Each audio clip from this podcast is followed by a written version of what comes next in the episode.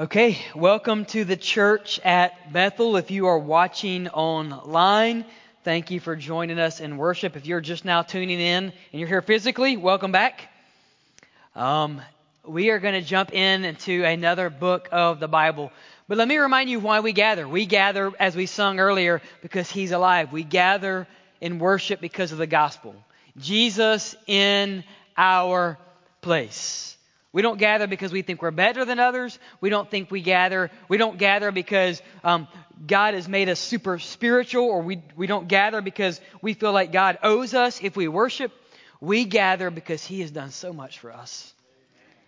How could we not give Him glory who sent His only Son to die for sinners like us? If you are new here, we want you to know that we've been praying for you and we believe God is doing great things in your life. So we simply want to say, Welcome to this church gathering. If you've been here for a while, you notice the music changed. So today we jump in into a new uh, series in the book of Psalms this summer. So we will look at nine different Psalms chosen by yours truly, different genres of the Psalms. And today we begin with Psalm chapter 1. You might ask, well, where are the Psalms? An easy life hack. If you have a physical Bible, if you, if you don't know what that is, there's one in the pew. Um, and it is free. You can take that home if you don't have one.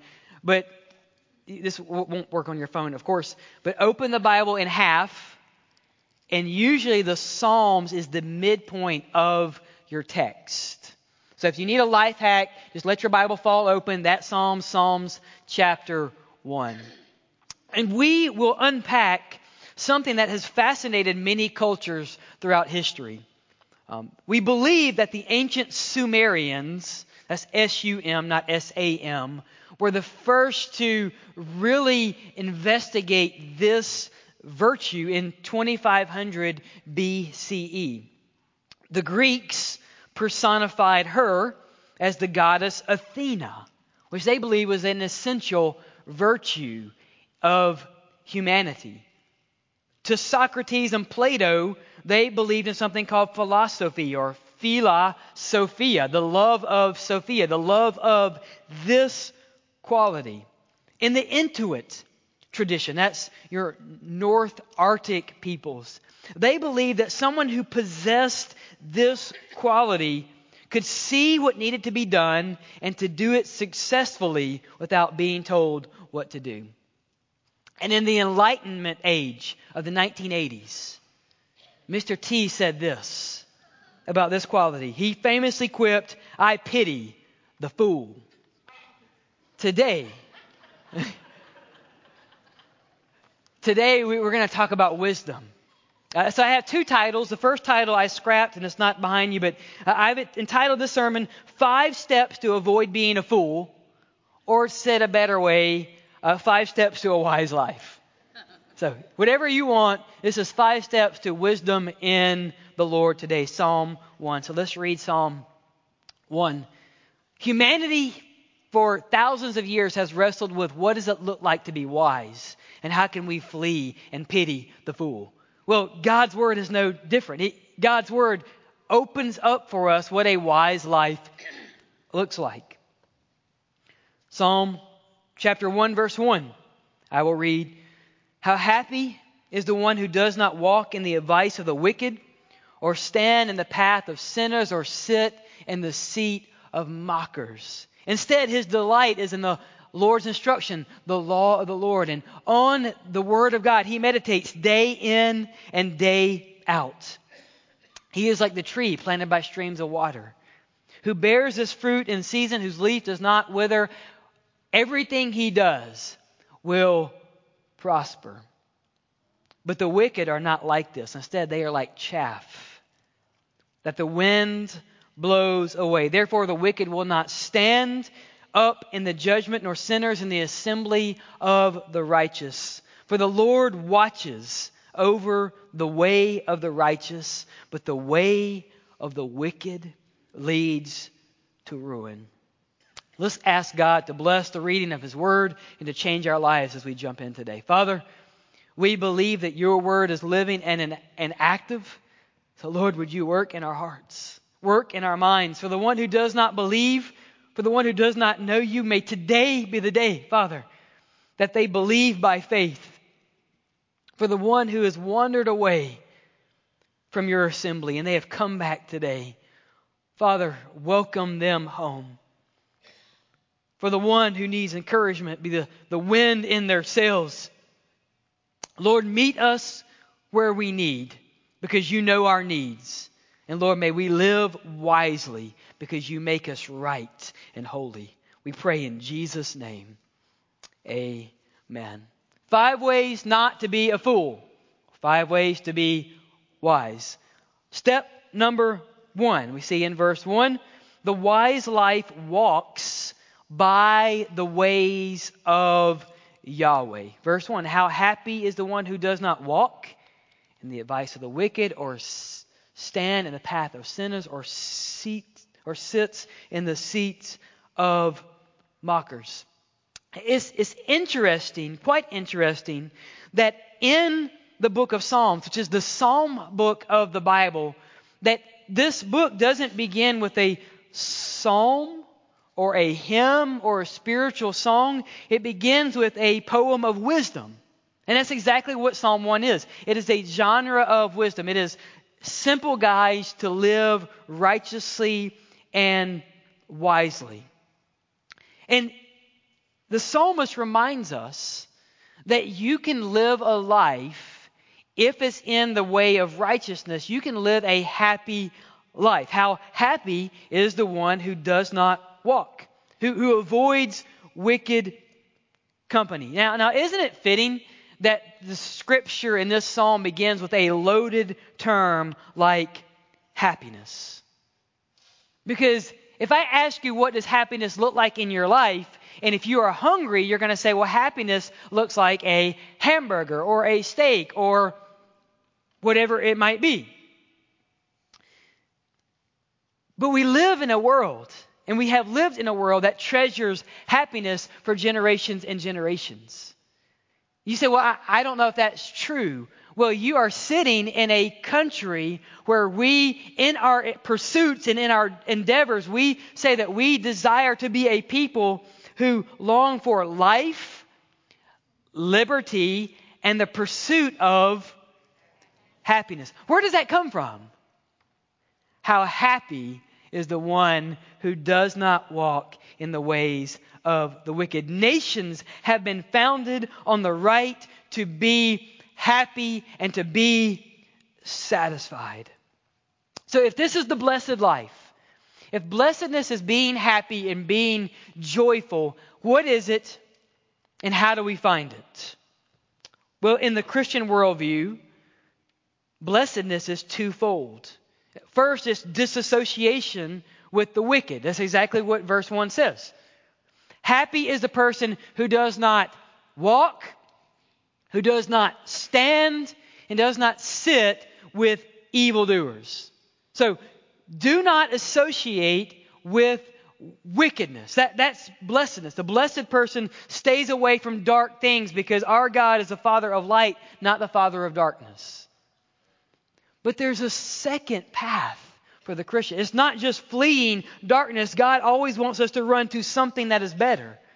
And so for the Christian, we not only disassociate with evil, we need to associate with good. And good is found in God. So for the Christian, blessedness is to be with God and to walk in his ways. That's what we desire and long for. Happiness is fellowship with your creator. And we often find, I believe, that happiness for many of us is a result, right? If you work hard, then you'll be happy. If you make money, then you will be happy. If you accomplish great things, you might be satisfied. And many of us have grown up just simply thinking naturally that happiness will always be the result of something. For you, it might be going into the next grade because our young ones graduated um, last week, right? They're no longer in third grade, they're in fourth grade. They're no longer in kindergarten, they're no longer a senior in high school, they're in college or they're in the workforce. For our teachers, they graduated from semester to summer. It's a whole new experience. But maybe for you, that's a relationship you've been longing for, right? If I just have this relationship, then I'll be happy. If I get this job, then I'll be happy. If I just can um, find this prestigious institution, or if, if I can do this thing, I will achieve happiness. And religion is no different. If I can earn these points, if I can receive this baptism, if I can receive this communion, if I can find this membership, if I can do this thing, if I can be accomplished, then I will be happy. And yet we have Solomon, the wisest man in all the world, says to the world, I have tried everything under the sun, and it's all vanity. Everything. Solomon is saying that happiness is not a result, happiness is a reward. And happiness in the blessed life is the reward of walking with Jesus daily. Blessedness is walking in the ways of Yahweh. So don't answer this question out loud. You can answer it privately or you can answer it on the drive on the way home. On a scale of 1 to 10, right now, today, in your life, what is your satisfaction scale? 1 being z- not at all, I'm miserable, it's the worst day of my life. 10 being, we are living it up. I am living my best life now. Are you joyful? Are you happy? Are you satisfied? Because I believe blessedness is the unique gift of the Christian life. It is the satisfaction of walking with Jesus daily. The holy life and the blessed life is available to anyone who walks in the way of Yahweh. That's the first step to being wise. Step number two, verse 2. We associate with God, we disassociate with evil. Verse 2 instead, so we're not, we're not standing with the, the evildoers, we're not sitting with them, we're not walking with them. Instead, the blessed life is delight in the Lord's instruction. And he meditates on it when? On Sunday mornings, right? No, day and night. Now, don't miss this picture.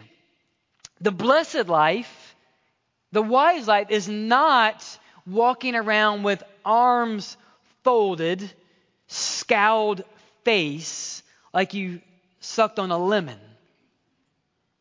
Like some of you are looking at me right now. If I'm honest, you know who you are because you're still like that. The wise life is the one who is in the words of the psalmist, the one who has found delight. Instead, his delight is in the Word of God. Now, out of all words that the psalmist could have used, he didn't use the word diligent or firm or, or faithful. He didn't say, instead, the one who white knuckles life with God is the wise person the one who just hangs on by a thread. No, his delight is in the law of the Lord. Church, we need to be people who delight in God and delight in his word. This is who God has created us to be. And I love what John Piper says about delight and satisfaction. He says that God is most glorified in you when you are most satisfied in him.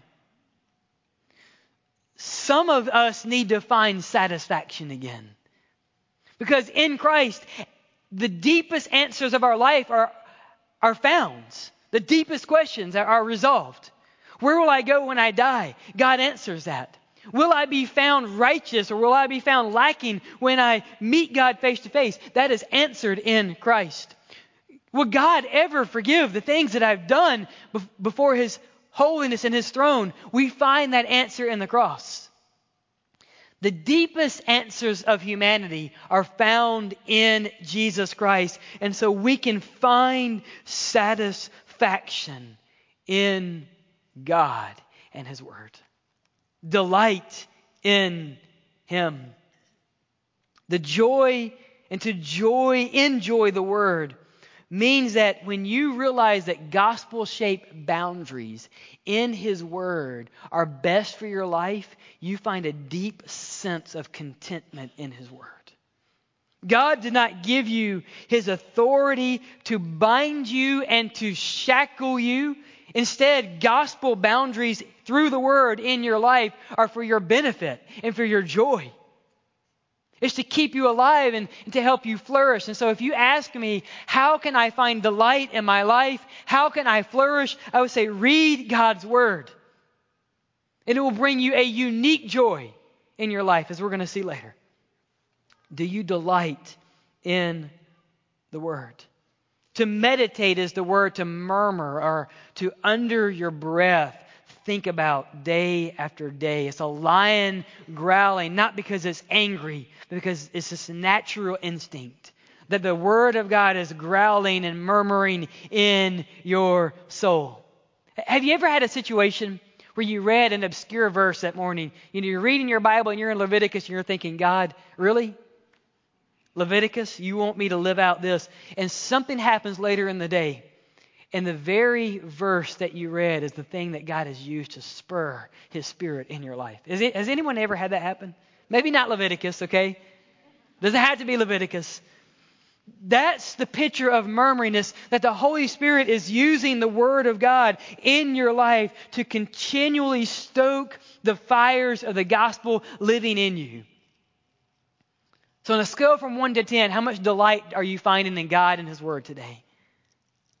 Oh, that we would delight in the Lord's instruction and meditate on it day and night. This is the second step in finding wisdom in our lives.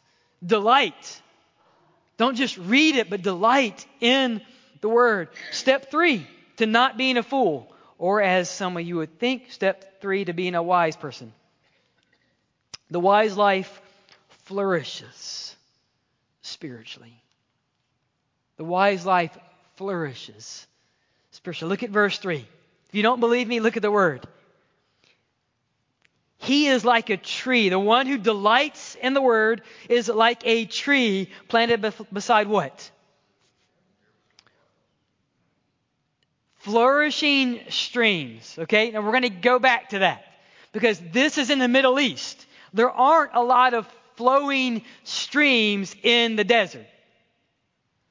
Hold that thought. Bears its fruit when? Like when it should. When it should. And his leaf does not what? Does not wither. Whatever he does prospers. Now, that is not God saying, you be you and God will sanction you. That is God saying, Josh, if you live your life in the delight of my word, and if you live your life in association through the Son, then what you do will be my will. And when you do my will, whatever you do will prosper. Think about that as a promise. The wise person flourishes. I think of it this way if you were an apple tree, you would have apple cobbler your whole life. Because that's why God made apples, right? For apple cobbler. And that's, that's the spiritual insight today. With lots of sugar and, and vanilla ice cream, with beans in, preferably. That's the flourishing life in my mind. I'm really hungry today. But I, church, I want this life. I want the life where what I do and how I live, people will see me and, and say, that's not a, a little sapling fighting for survival, but we see God do great things in his life. I want to live a life that a hundred years from now, when a pastor stands up and says, Hey, raise your hand if you gave your life at Vacation Bible School, that someone one day would raise their hand and say, I remember when this person named Josh in St. Clair County shared Jesus with me in a park, and I gave my life to Christ, and God used him to change my life. I, I want to live a life where there is fruit not only today, but that there will be fruit from generation to generation to generation because we are living in the wise counsel of the Spirit of God. So, how does this happen? Let's go back to the streams. In the Middle East, you don't have many flowing streams of nourishment. Most scholars believe that these are irrigation canals. So let me read it a, a different way. He is like a tree planted beside irrigation streams. Now, let me ask you how does a tree get near an irrigation canal? Let me answer that for you. Because you're looking at me. Some of you still have your arms crossed. Stop it. Delight in God. Trees don't dig trenches. Only the master gardener can dig a trench. And it's the reminder that God plants you, and if you seek Him, He will plant you near a flourishing stream of living water that once you drink it, you will never thirst again. That's the picture of this psalm. Although yearly weather patterns might affect the tree, it still grows because there's water. There's a source that cannot be stopped. Church, this is what we have in Jesus Christ. We have a source of living water that even on your driest day, God is providing a stream of nourishment through the fountain that comes from His throne. This is the wise life the life in Jesus Christ. Think about the words of the Messiah. Jesus says, I have come that they might have life and that they might barely make it into heaven. That's what some of us believe. No, Jesus says this I have come that you might have life and have it how? That they might be planted by streams that there is no pit of hell that could suck out the water. That's the flourishing life in Christ. And it's the reminder that fruit and foliage balance each other. You need leaves to receive nourishment. But when we think of trees, who's the fruit for? Does the tree ever experience the delight of the fruit? No. The fruit of a tree is for the gardener and for the future.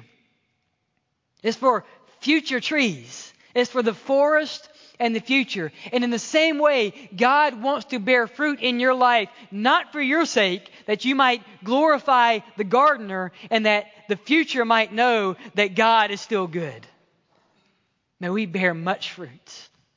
May we flourish spiritually. So, again, on a scale from 1 to 10, are you flourishing spiritually? Are you the little sapling in the desert thinking, I just need a drop of something?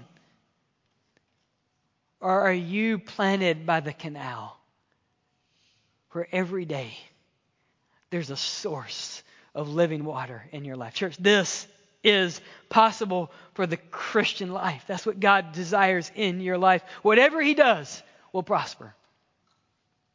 That's not all, though. There's two more steps in the wise Christ life. Verse 4 and 5. The wicked are not like this. Instead, they are like chaff that the wind blows away. Therefore, the wicked will not stand in the judgment, or sinners in the assembly of the righteous. So, if the wise person walks with God, and drinks from the well of God and bears fruit for God, the fool embodies the opposite. Did you notice the brevity of the wicked person? The, the Bible says that the wicked person is like chaff that the, the wind will quickly blow away. Now, what is chaff? It's the reminder that in season, when the crop would bear grain, that the harvester would have to separate what was waste from what is useful. What, what is useful. Right? The grain was what you eat. The grain is what nourished you. The grain is what kept your village alive and helped your family, brought you wealth. And so the harvesters would gather all the grain and they would bring it most likely to some type of high area and they would throw the grain with the husk and the chaff in the air. And when it was in the air, the wind would catch what was useless the chaff, and it would blow it away.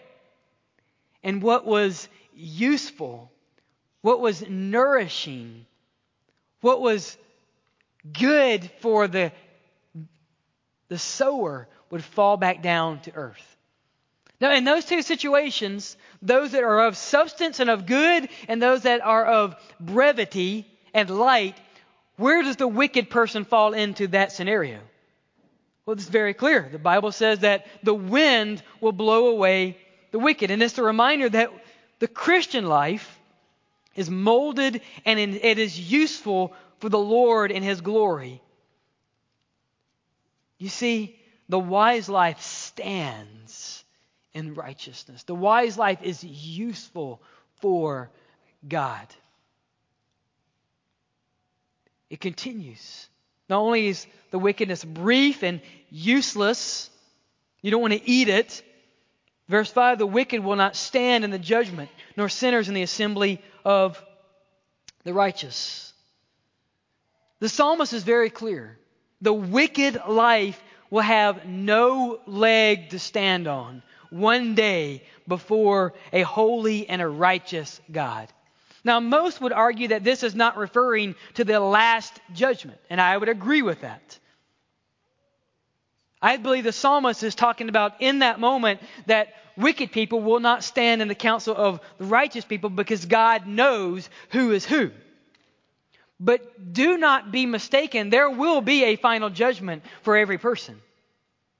And Revelation describes it this way Revelation 20, John says, I saw a great white throne, and there was one seated on it.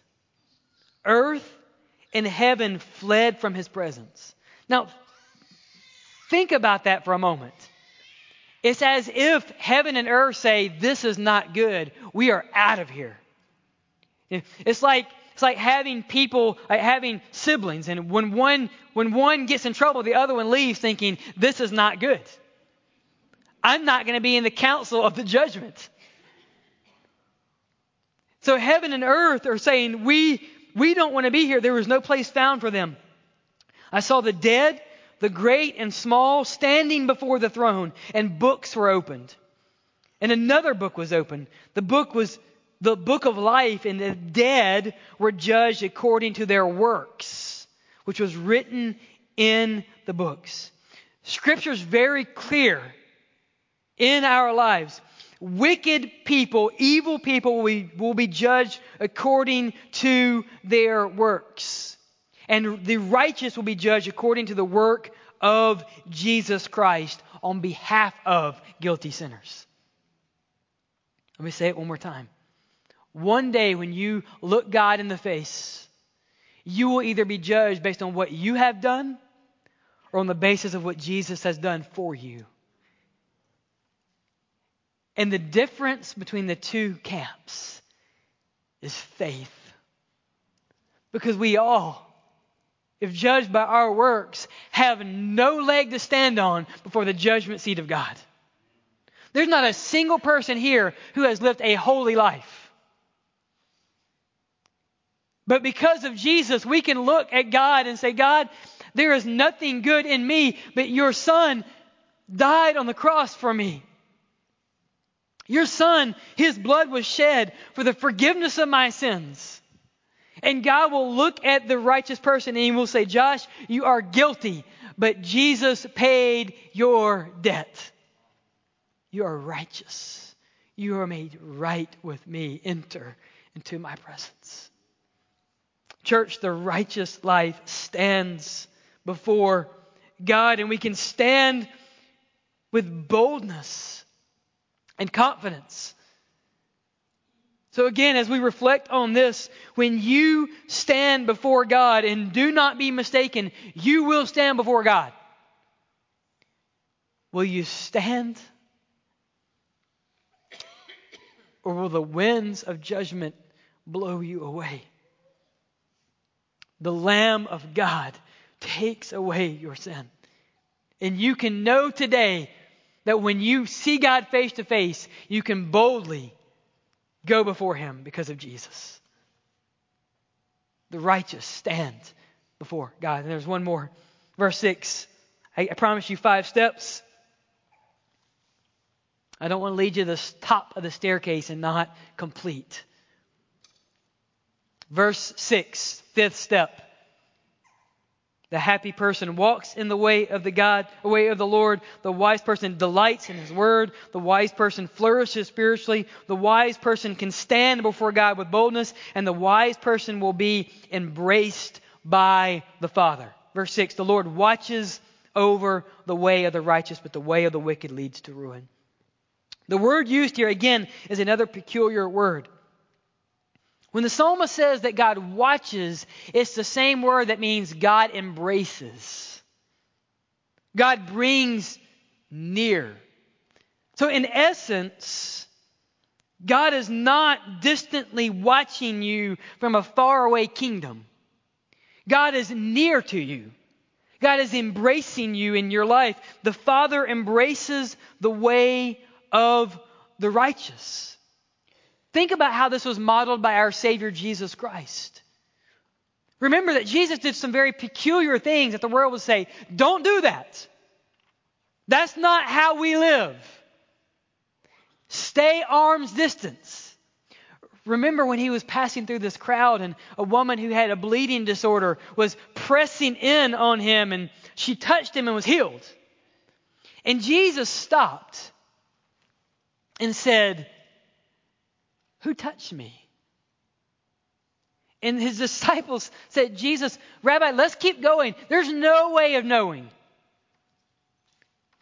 And yet Jesus turned and looked at her and embraced her. She was healed.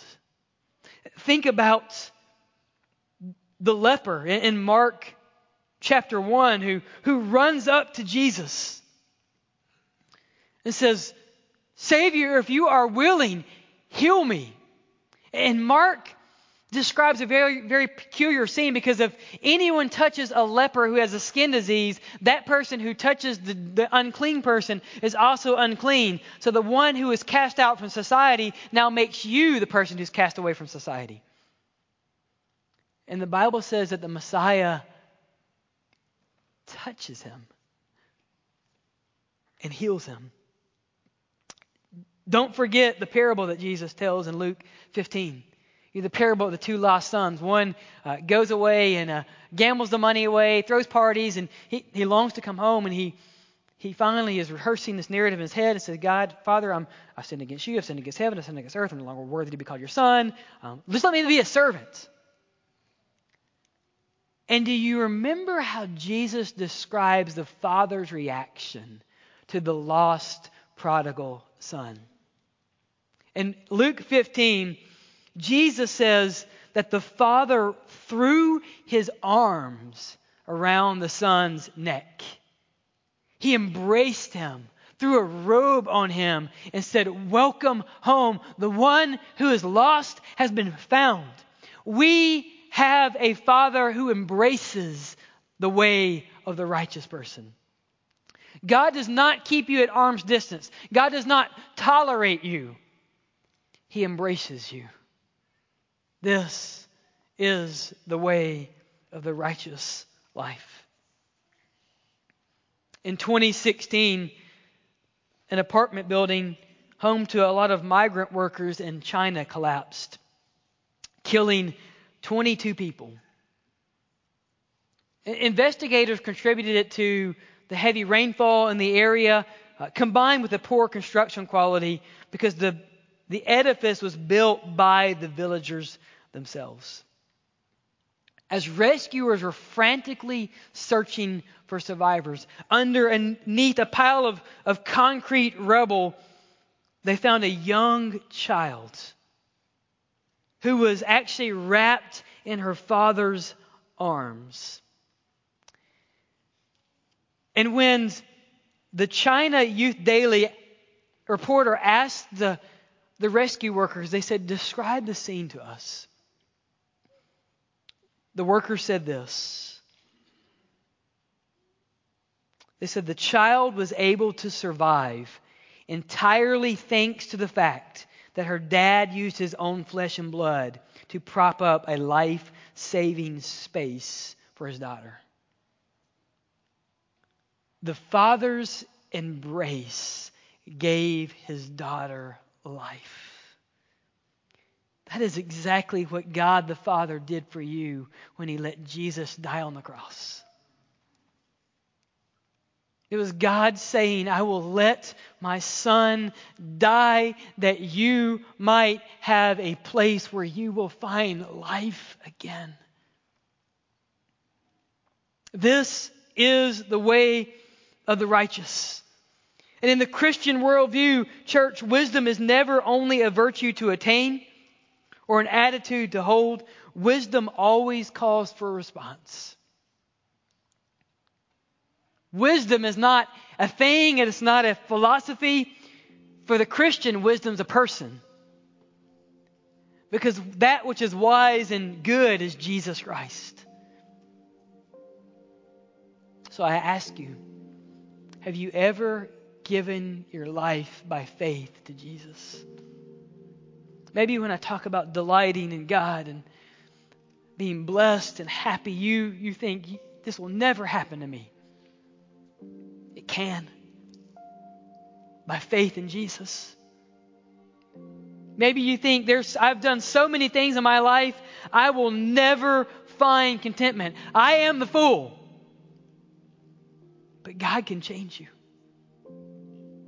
Because the Father's embrace changes our lives. Spurgeon said it this way He says, Wisdom is the right use of knowledge. It's not having knowledge, it's using it rightly. Will you respond to Jesus Christ today? I know that some of you are here because for the first time, God wants to open your spiritual ears and hear the life saving message that Jesus Christ died on the cross for foolish people. Church, I'm in that camp. That those who were enemies of the cross might be made children of God by the atoning work of his Son, Jesus. That those who are terrified of judgment might be able to stand boldly in righteousness and say, God, I know I've sinned, but Jesus took my place. And you've forgiven me. Not only did you forgive me, but you threw my sin away. As far as the east is from the west, Satan, you go find that. That's the hope that we have in the gospel. And in all this, God asks us to respond rightly. If you're wise today, you can be wiser. If you're foolish today, you can be made wise. If you are far from God, He is ready to throw His arms around you and embrace you because Jesus has already made the way. Will you trust Him by faith? That is his response and his invitation to you today. If you need to talk to someone about faith, about life, I will be down front in our moment of response. If you want to come and pray, if you need to fill out that connect card. But church wisdom is not about right knowledge. It's about right response to the way and the path of everlasting. Let's pray.